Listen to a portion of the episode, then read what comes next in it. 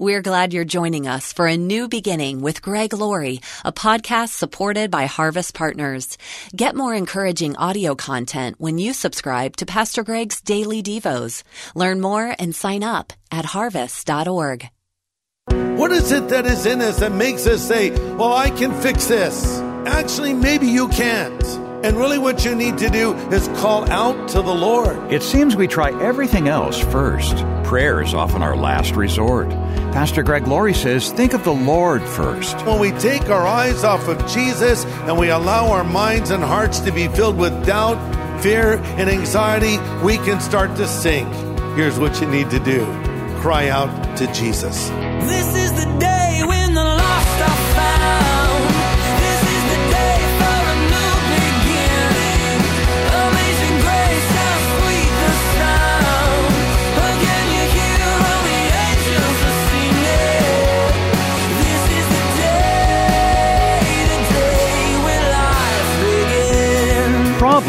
often bring worry and fear. And fear and worry make it difficult to solve problems. And that causes more fear and worry. Many of us have been caught in a downward spiral like that. But often, when we get to the end of ourselves, we get to the beginning of God. Today on A New Beginning, Pastor Greg Laurie points out that the Lord is ready to help, but He waits for our invitation. What is it that has you backed into a corner today? Help is on the way from the book of Romans.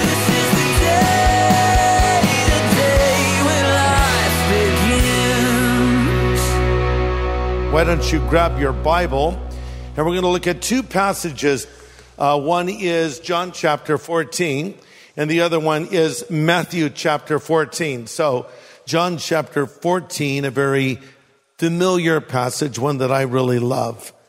Uh, Jesus says, Let not your heart be troubled.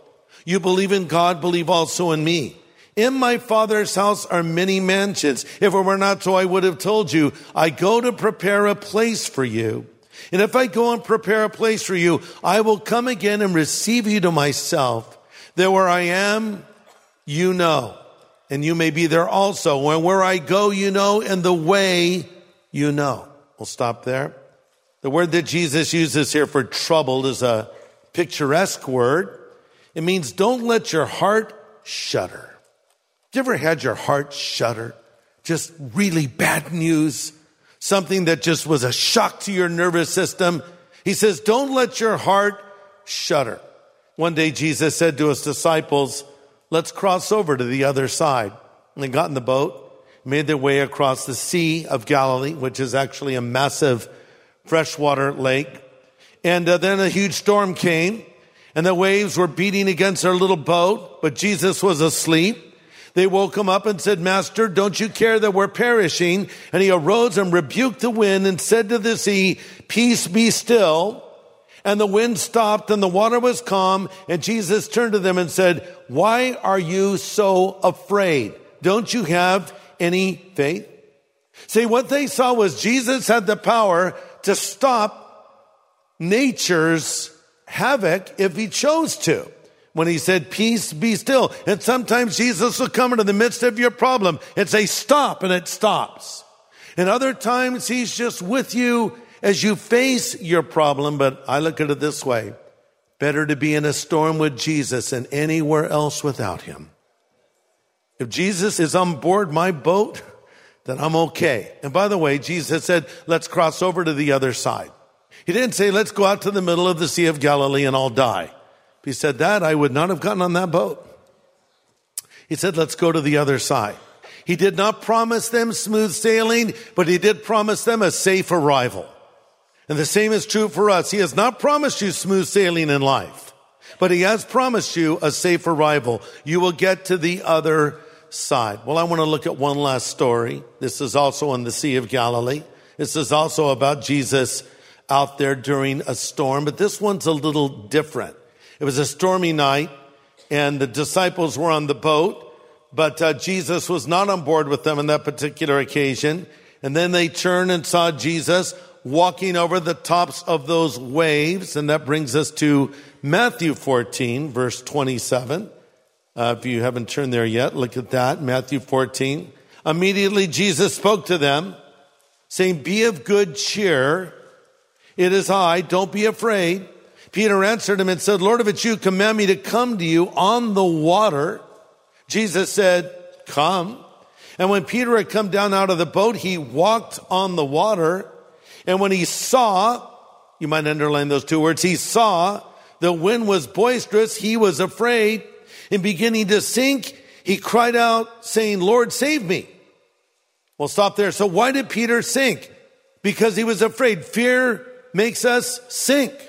We all know the feeling. Everything's going great. Then all of a sudden we're gripped with anxiety and fear and we're practically drowning in our doubts. Faith gives way to fear, trust to worry. And when faith reigns, fear has no place. But when fear reigns, faith is driven away. Why did Peter sink? Number one, because he took his eyes off of Jesus.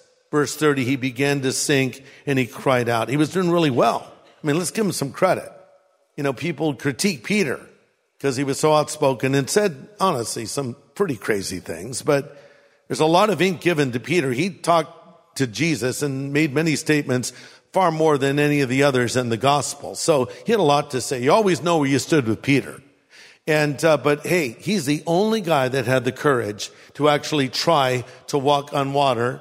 And Jesus actually said, come, and he came, and of course he began to sink. He started to sink. Why? Well, he took his eyes off of Jesus. Years ago, we were in Hawaii, and uh, Jonathan was much younger then, and he wanted to learn how to scuba dive. So I said, okay, well, let's put you through a little course. And the way it worked is they would train you for a day, and then you would go out for a dive the next day with a certified instructor.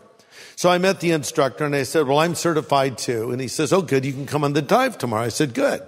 And so Jonathan went through his whole day of training and the next day came and it was kind of stormy and all the boats were pitching out there on the water and I was hoping they'd cancel the dive and no, it was on still. So we all got in the boat. Now the problem is I had not dove for quite a long time and I was a little rusty and I'm getting the equipment on and you've got the weight belt and you've got the regulator and the mask and the tanks and uh, the fins and everything, you know, and, and I'm, and you're sitting on a boat and the way we were to get in is just fall backwards into the water, which is the last thing you want to do when you have a bunch of weight attached to you, right?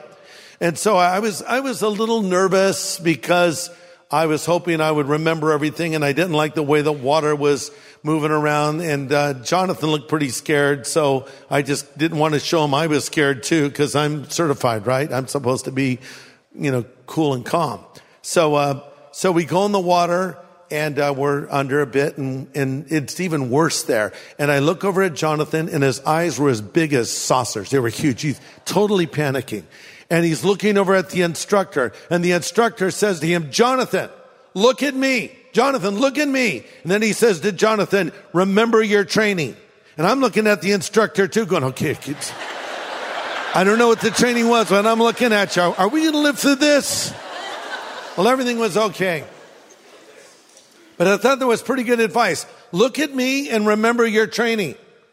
So when we're looking to Jesus, we can do crazy things, wonderful things, faith-filled things, seemingly impossible things. But when we take our eyes off of Jesus and we allow our minds and hearts to be filled with doubt, fear, and anxiety, we can start to sink just like Peter started to sink. But when that happens, here's what you need to do. Cry out to Jesus. Look at verse 30. Beginning to sink, he cried out, Lord, save me. There's nothing wrong with doing that. What is it that is in us that makes us say, well, I can, I can fix this. I can get through this.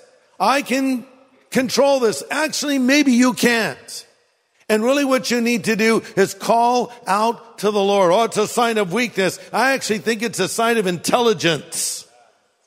I think it's a sign of stupidity to think you don't need God's help. I love what Jesus said, verse 31. Immediately Jesus stretched out his hand and caught him. Peter's going down. He catches him, pulling him up, and he says, Oh, you of little faith, why did you doubt? Interesting thing, this word, these words, little faith is one word in the Greek. And there's sort of a tenderness to it. Oh, little faith. Not two words, one, one word. Oh, little faith. Almost like a nickname. Oh, little faith. Buddy, I know I named you Peter, and I know that means rock, and I know rocks sink. But hey, man, you were doing well. You were on a roll. Why did you doubt? Why did you take your eyes off of me? And then he lifts them up and they walk back to the boat. Maybe you're sinking right now. You're filled with fear and anxiety and worry, and you feel defeated.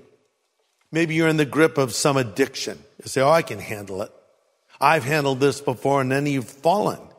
You know, you've fallen off the wagon and you're back in that same state again. You never thought you'd be there again, but there you are. And you're wondering, can I ever get out of this again? I feel like I'm sinking it. It's the worst it's ever been. Or maybe there's somebody that has a marriage that's unraveling. You think, I don't think there's any hope for my marriage. Or there's somebody else that's dealing with some other problem, but you need to call out to the Lord. And remember that God is in control of your life. Pastor Greg Laurie will have the second half of his message in just a moment. Hearing from listeners who've been impacted by Pastor Greg's teaching in God's Word is encouraging. Listen to these comments from one of our listeners. Pastor Greg, I wanted to reach out and let you know how much I appreciate your teachings and how the Lord uses you to give hope and understanding. I'm a combat veteran who served in Afghanistan right after 9 11. I've really been struggling with how the situation in Afghanistan unfolded. My anxiety and PTSD has been really aggravated recently. I say this to thank you for helping me during this extremely difficult time with your teaching from God's Word. God has given you an amazing gift to be able to explain and to teach His Word in a way that I can understand it and apply it. Thank you for pointing us to the cross and helping me personally to stay focused on the blessed hope that Christ is coming back and all things will be righted. How have these studies in God's Word helped you? If you have a story, why not call us and share it with us? Call 866 871 1144. That's 866 871 1144. Well, we're getting some good insight today from Pastor Greg on living a worry free life from a study called God's Answer to Fear, Anxiety, and Worry, Part 1. Let's continue. Romans 8:28 says for we know that all things work together for good to those that love God and are called according to his purpose. Verse 29 for whom he foreknew he also did predestine to be conformed into the image of his own dear son. So here's how it works.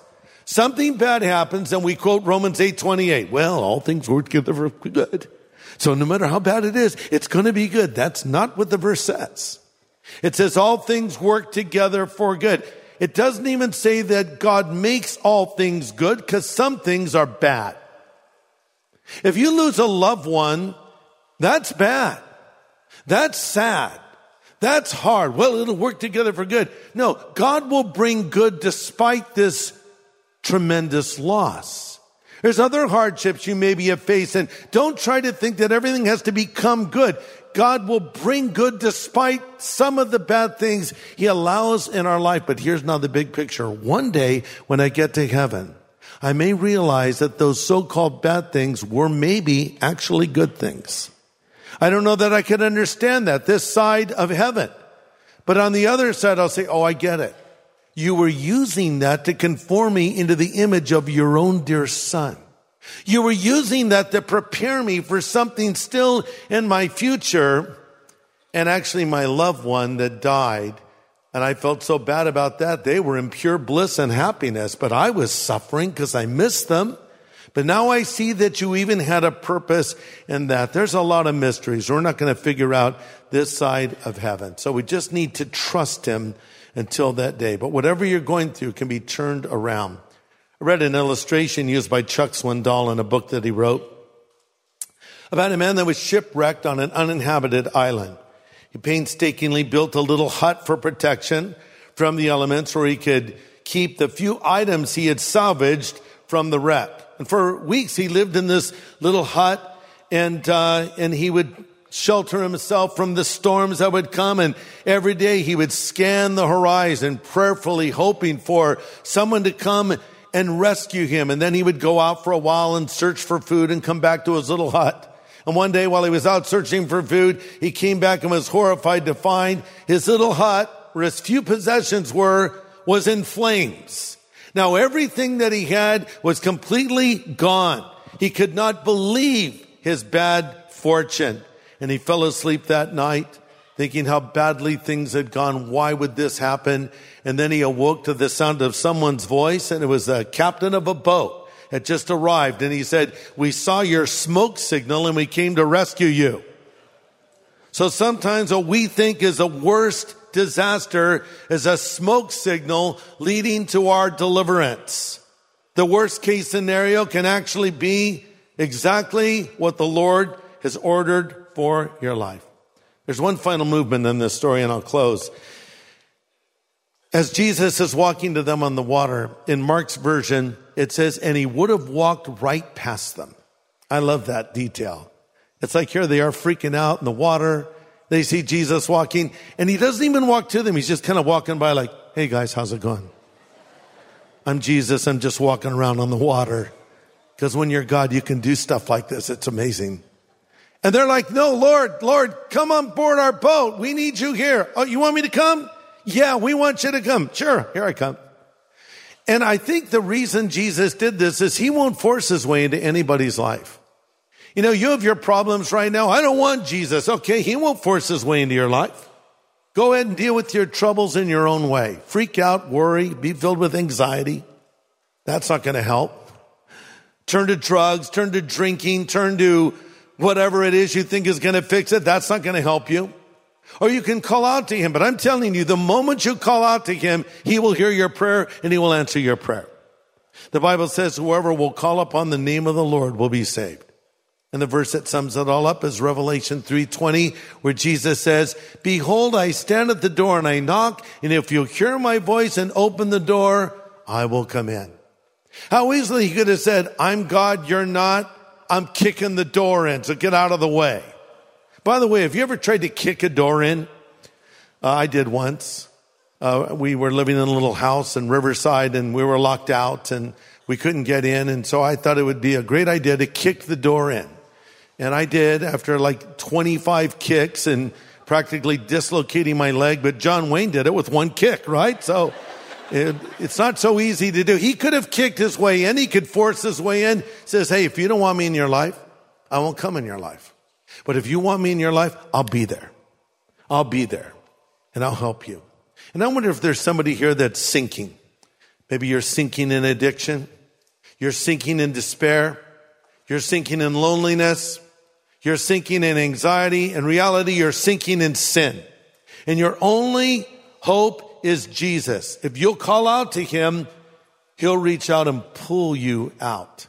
But you have to ask for his help and call in his name. He died on the cross 2,000 years ago for you. Let me finish the verse I quoted earlier, John 14, where he says, There where I am, you know, and you may be there also. And where I go, you know, and the way you know. And Thomas said, We don't know the way you're going and we don't even know what you're talking about. He says, I am the way, the truth, and the life, and no man comes to the Father but by me. So now he's telling us how to come into a relationship with the Father through him, and only through him. All roads don't lead to God. All religions don't pray to the same God as some would assert. No, we're calling on the true and living God. And the only way to come to him is through Jesus. Why? Because only Jesus died on the cross for the sin of the world. No guru did that. No prophet, so called, did that. No other leader did that. But Jesus died for us. And then he rose again from the dead and he's alive and he's with us here right now. And he'll come into your life and forgive you of your sin, but you must ask him to. In a moment, we're going to pray and I'm going to extend an opportunity for you to believe in Jesus an opportunity for you to ask Him to come into your life. If you've not done that yet, why don't you do it right now? Let's all pray together. Father, thank you for loving us so much that you sent Jesus to die on the cross in our place. Lord Jesus, thank you for coming and laying your life down and then rising again from the dead. Thank you that you're here ready to forgive sins for those that would call on you. Help those that need you to reach out to you now. In Jesus' name I pray. Amen.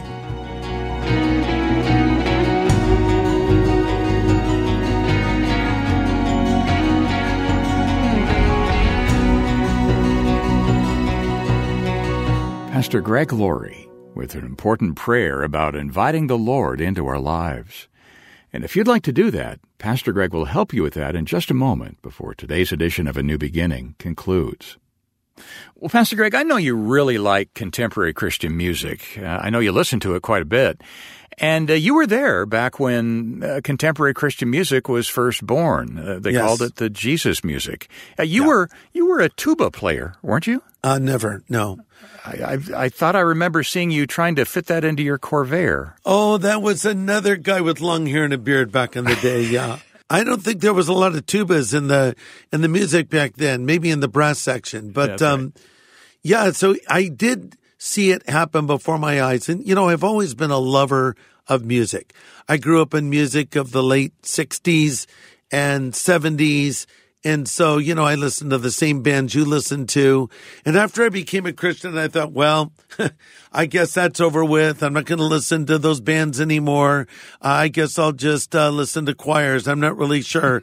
and so I went to Calvary Chapel of Costa Mesa and a whole movement was happening called the Jesus movement. And along with that movement was a whole new form of music, later to be called contemporary Christian music. But back then we just called it Jesus music. And what I loved was these were guys like me that played the kind of music I like to listen to, but it had lyrics that honored and glorified God and proclaimed the gospel. Now fast forward to today and the music has changed and the styles have changed, but the message is essentially still the same. And this music is so important. It's become a whole industry. It touches thousands of people around the world. But here's a book that tells you how it all got started. It got started in a spiritual awakening. And the title of this book that we want to offer to you for your gift of any size is simply the Jesus music. And by the way, there's a documentary film by the same title that has come out from my friends, the Erwin brothers at Kingdom Productions. So we want to take this beautiful, hardbound, brand new book and offer it to you for your gift of any size. Whatever you send, we'll use it to continue our ministry. And then you'll have your own copy of the Jesus music to enjoy. Yeah, it's such a great book, such rich history and fascinating stories. Get a copy for yourself or for someone else, maybe a Christmas gift. When you send your donation today, be sure to ask for the Jesus music. You can write A New Beginning, Box 4000, Riverside, California 92514, or call 1 800 821 3300. We're here to take your call 24 7. That's 1 800 821 3300. Or go online to harvest.org. Well, Pastor Greg, you pointed out the importance of asking Jesus to forgive our sins a few moments ago. Yeah. Could you help those who want to do that very thing right now? Yeah, you know, the Bible tells us that Jesus Christ stands at the door of our life and he knocks. And if any man will hear his voice and open the door, he will come in. Maybe as you've heard me speak today, well, you've heard another voice speaking to you. It's the voice of God. And you realize you need Christ in your life. You need your sin forgiven. You want the assurance that you will go to heaven when you die. Well, here's what you need to do. You need to pray. And I would like to lead you in a prayer right now where you will be saying to Jesus, Lord, come into my life. I choose to follow you. So let's pray. Lord Jesus, I know that I'm a sinner, but I thank you for dying on the cross for my sin. I turn from that sin now and I put my faith in you. Be my Lord, my Savior, and my God, and my friend. I choose to follow you, Jesus, from this moment forward. Thank you for loving me and calling me and accepting me. In Jesus' name I pray. Amen. Listen, if you just prayed that prayer, I want you to know on the authority of Scripture that Christ Himself has come into your life. The Bible says, These things we write to you that believe on the name of the Son of God, that you may know that you have eternal life. If you just prayed that prayer in a minute, you can know today you have eternal life. And may I be the first to say to you, welcome to the family of God. Yeah, and we want to help you grow as a believer. Let us send you our New Believers Growth Packet. We'll send it free of charge if you prayed with Pastor Greg today. Just write a New Beginning, Box 4000, Riverside, California 92514. Or call us at 1 800 821 3300. We can take your call anytime 24 7.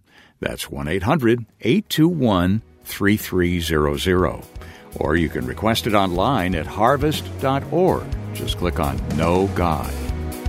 Well, next time, Pastor Greg has more in depth insights on how the Lord enables us to live a life free from fear, anxiety, and worry.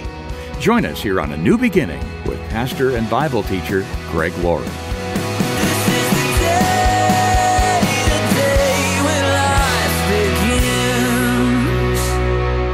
A New Beginning is a podcast made possible by Harvest Partners, helping people everywhere know God.